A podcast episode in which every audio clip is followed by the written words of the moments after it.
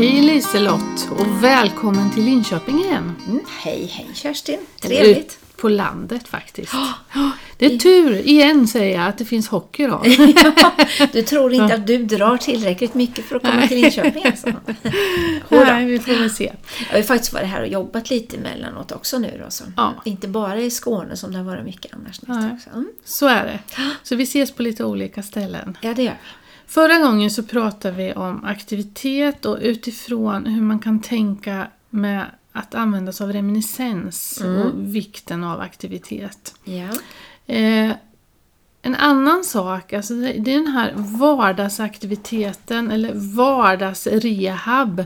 Men när jag säger rehab så tänker inte jag att man, man blir friskare, man blir bättre. Utan det handlar väldigt mycket om att vi måste hjälpa de som har en demenssjukdom att bibehålla funktioner. Mm. Eh, och det kan man ju tänka äldrevården i stort, eller ja, hur? Att absolut. inte ta över för ja. mycket. Ja. Och jag har läst en bok för inte så förskräckligt länge sedan som heter Järnstark. Ja, med Anders Hansen. Ja, precis. Mm. Alltså den väcker ju en massa tankar tycker jag. Ja. Så om det är någon som inte har läst den, så läs den. Man kan bli lite motiverad, lite mer motiverad till träning då, eller hur? Ja, det kan mm. man bli. Och att det, man ska inte göra det för stort. Nej. Alltså, du måste inte bli elitmotionär. Nej. Och, det, och då drar jag det till de vi jobbar mot. Mm. Och framförallt om man är på boende. För hur, hur är det på våra boende? Ja, man kanske sitter i en rullstol. Mm. Uh, och man uh, sitter väldigt mycket under mm. dagen. Mm. Och hur ska vi tänka runt det? Mm. Det är väl nog så viktigt så man bara inte gör det bekvämt att det ska gå snabbt, att man skjutsar någon hit och dit eller att man kanske blir sittande där rullstolen hela dagen. Mm. Och jag, jag måste börja med att få berätta en historia. Ja. Det här var en man, det här är några år sedan, som bodde på ett boende. Mm. Och när jag träffade honom så satt han i en komfortstol och en komfortstol är en sån här stol som man kan luta väldigt mycket och mm. man kan vila i och det är ju jättebra. Mm. Han var väldigt orolig och, mm. och, min erfarenhet är också att det kan bli så att när man blir sittande i rullstol så kan man bli orolig för att man har ett behov av att röra på sig mm. som inte tillgodoses längre. Nej. Fast man inte kan stå på sina ben. Eh, men han var i alla fall väldigt orolig. Och sen var det personal där som sa att Fast egentligen, han kan gå några steg. Okay. Och vi började diskutera det här, liksom sitta i rullstol eller vad, hur, ja, hur ska vi tänka? Och det, det slutade med att man bestämde sig för att han skulle faktiskt få gå några steg till där man satt i köket och åt. Mm. Och där skulle inte, för han kunde sitta i en vanlig stol. Jaha. Eh, då där skulle han få sitta i en vanlig karmstol medan man åt och sen ja. skulle han sitta i sin rullstol efter maten. Ja. Och det gjorde ju också, han hade lite svårt att äta men när han satt i en vanlig karmstol mm. så blev det ju, alltså kroppshållningen blir ju mycket bättre. Ja. Och det gjorde ju också att han åt ju på ett helt annat sätt okay. och klarade av att äta själv på ett helt annat sätt. Ja, och man var ihärdig så man höll i det här att han verkligen, så det, till slut så gick han från sitt rum som inte var jättelångt bort men ändå och till köket och satt i den här eh, karmstolen. Ja. Och när jag kommer dit en månad senare då sitter han helt, plö helt plötsligt, säger jag, men alltså mm. efter en månad i en annan rullstol. Aha. Och så säger personalen, ja vi vet egentligen inte hur det här gick till att han hamnade i, i den här komfortstolen. Mm. För han kan gå. Det, alltså när vi höll i och var ihärdiga ja. så kan, kunde han gå några steg och han fick byta stol mm. eh, lite oftare och han blev inte så orolig. Nej, för han fick den här rörelsen då? Ja, han fick den här naturliga rörelsen och med det mm. säger inte jag att vi ska ta bort alla rullstolar, det är absolut Nej. inte så. Men det här att faktiskt få belasta kroppen ibland. Ja. För det kan ju vara så här, och det kan också vara så att Just i det här momentet när jag ska gå upp, jag ska tvätta mig, jag ska göra en massa saker. Då är det kanske nog med att tvätta sig. Mm. Det tar all min energi. Ja. Då är det kanske bättre att det här att gå och få eh, den rörelsen, Mm. att få belasta kroppen, det kanske man ska göra senare på förmiddagen. Mm. Ibland. Och Ja. ibland ska man göra det i det här morgonarbetet. Eh, alltså här återigen, vi måste bli personliga, men att några gånger varje dag när man kan få belasta kroppen. Ja. Det finns ju otroligt, otroligt många studier nu som visar det här vad träningen har för effekter. Och jag tänker det här med muskelstyrka, att få lyfta ett mjölkpaket. Och då kan man tänka vid matsituationen igen, att få göra så mycket som möjligt där. För det tränar faktiskt våra armar då som mm. stärker musklerna. Och sen är det ju så fascinerande att det händer ju saker med vår hjärna också.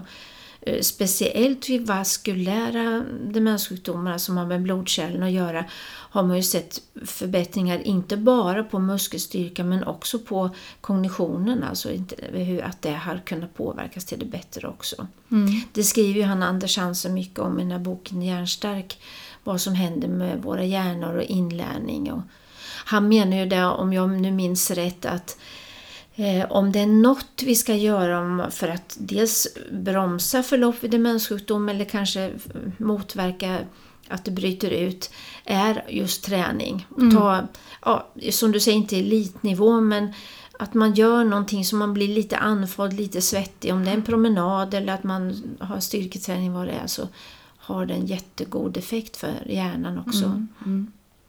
Och många tycker ju om när man plockar fram en boll. Ja. Och det, då får man ju tänka, men vilka bor här? Vad passar här? Mm. Vi kanske inte ska ta fram den hårda fotbollen. Nej. Vi, vi, kanske får ta fram den här väldigt mjuka bollen som inte gör något om man, det blir en kra, kraft i eh, kastet. Nej, eller sparken. Ja. Mm. Nej, och där som sagt, som du sa förut, personligt och anpassa naturligtvis, men inte ta ifrån.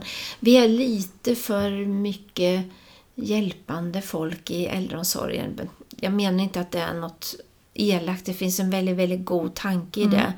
Men att vi tar över lite för snabbt det människor mm. verkligen kan. Sen tänker jag också det här på många tycker jag, eh, nya äldreboenden som byggs och äldre som man anpassar. Att man ser till nu att det är, finns något någon hörna eller någon del av boendet där man faktiskt har något som liknar ett litet gym. Riktiga redskap, några hantlar eller vad det nu kan vara. Så mm. att man får en känsla, en begriplighet, vad är det jag gör här? Och att mm. det känns på riktigt. Mm. Och, och där är ju till våra beslutsfattare som faktiskt ger eh, riktlinjerna för förfrågningsunderlagen. Att mm. man tänker att det måste finnas möjlighet till träning ja. på våra boende. Det kanske måste finnas någon träningscykel. Ja. För det finns de som klarar det och då, ja, så länge man klarar det mm. måste man få göra det. Ja. Mm. Det var inte så länge sedan nu jag såg några som boxades, har du sett det? Ja. ja.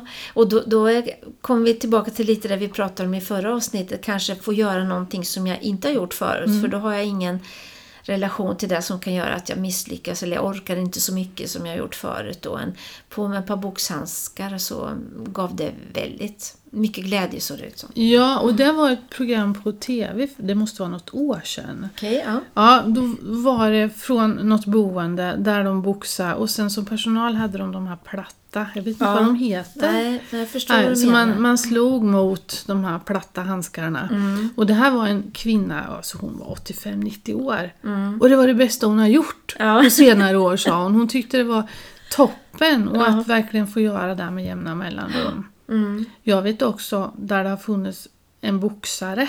Mm.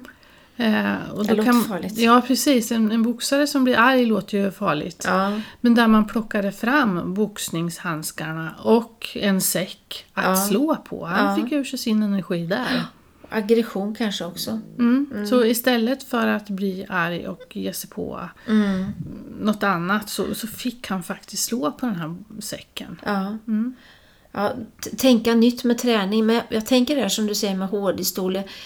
Jag tycker det är inte bara sådana saker, men med mycket tänker man att någon som kanske flyttar hemifrån då in på boende eller kanske får hjälp av hemtjänst som tar över kanske för mycket med en gång. Helt plötsligt så bäddar man inte sängen själv eller man plockar inte in disken eller man gör inte de här sakerna då. Det, det, ibland kanske vi inte tänker på att det är bra träning. Det är jättelätt mm. att när någon som har demenssjukdom reser på sig och ska bära bort sin tallrik, att jag som personal säger mm. Men sitt du, jag gör det här. Ja. Istället för att uppmuntra. Ja men vad bra, nu hjälps vi åt att duka Ja. av. För då är det här med motivationen igen, att det känns meningsfullt att ha något att göra. Så. Mm. Och, och du var inne på tidigare när vi har pratat, alltså det här att få vara med och gå med sopor. Mm. Jag kan tycka, ska, ska man få gå med sopor? Men alltså det är, då har, jag har ett mål med det jag Ja. gör. Vi ska gå och hämta posten. Jag har ett mål med. För det kan ju vara det svåra ibland att hitta den motivationen. Vad är det som gör att jag vill gå den här promenaden? Eller vad är det som gör att jag vill resa mig ur den här stolen? Så är det ju för oss alla, men eh, när man har en demenssjukdom så behöver ju någon annan hjälpa mig att hitta de där triggern eller motivationen till Jag ska att gå och köpa de där härliga vårtulpanerna. Vill du följa med? Ja, Jag behöver smakråd med mig. Ja. mm, precis. Eller jag behöver bärhjälp med mig. Eller vad det nu kan vara. Ja. Det här devisen som någon hade, det tror jag vi har nämnt förut, alltid någon under armen när man jobbar på boende då. Ja, att tänka det. Mm. att vem kan jag ha med mig i det här som jag ska göra nu då? Och, och våga vara den som väntar in och Mm. låta någon göra. Inte tänka att det ska gå snabbt. Så tror jag att det kan vara mycket. Man har en relation också när man lever tillsammans med någon som har en demenssjukdom. Att jag gör det här så blir det inte tokigt. Mm. Eller jag gör det här så går det lite snabbare. Så. Och jag tänker på en anhörig, hon var så fantastisk. Hennes man glömde ju väldigt fort. Och om hon skulle, de, hade, de bodde så de hade en källare. Och där Ja. nere förvarade de väl en del mat, förstår jag. Alltså potatis och så här. Och, och, och hon sa det, om jag talar om för honom, kan du gå och hämta potatis och eh, servetter och ja, något mer. Så kommer ju inte han ihåg det. Nej. Men, men så hon sa det, kan du gå ner och hämta potatis? Ja men då gick han och hämtade potatis och så när han kom upp då tog hon nästa sak, kan du gå ner och hämta morötter? Mm. Han kanske gick ner sex, sju gånger. Och hon tog varje sak, Ja. en sak i taget. Och jag tänker det var ju så superbra. Ja, vilken träning att gå i trappan där då. Ja. Mm. Och då anpassade hon utifrån hans förmåga. Ja, Istället för att hon behövde bli arg när han kom upp och inte hade med sig allt. nej. Och då får man den här träningen. Ja, Mm. för, för det gäller ju att smyga in det, så är det väl lite för oss lite till mans. Mm. Pratar man om den här vardagsmotionen. Och nu är vi på landet och då kommer det en traktor här. Ja. Så är det. Eh, så vi kanske inte hörs så bra. De kör lite jord här ute. Det ser ut som, vad det gjorde? Jag tyckte det såg ut som koskit, ja men Mm. Ja, det kanske men inte det var. var nog faktiskt jord. Bara en sån sak att gräva. Ja. Som känns meningsfullt. Nu ska jag gräva ner de där tulpanlökarna sen. Ja, Mm. Mm, får göra det.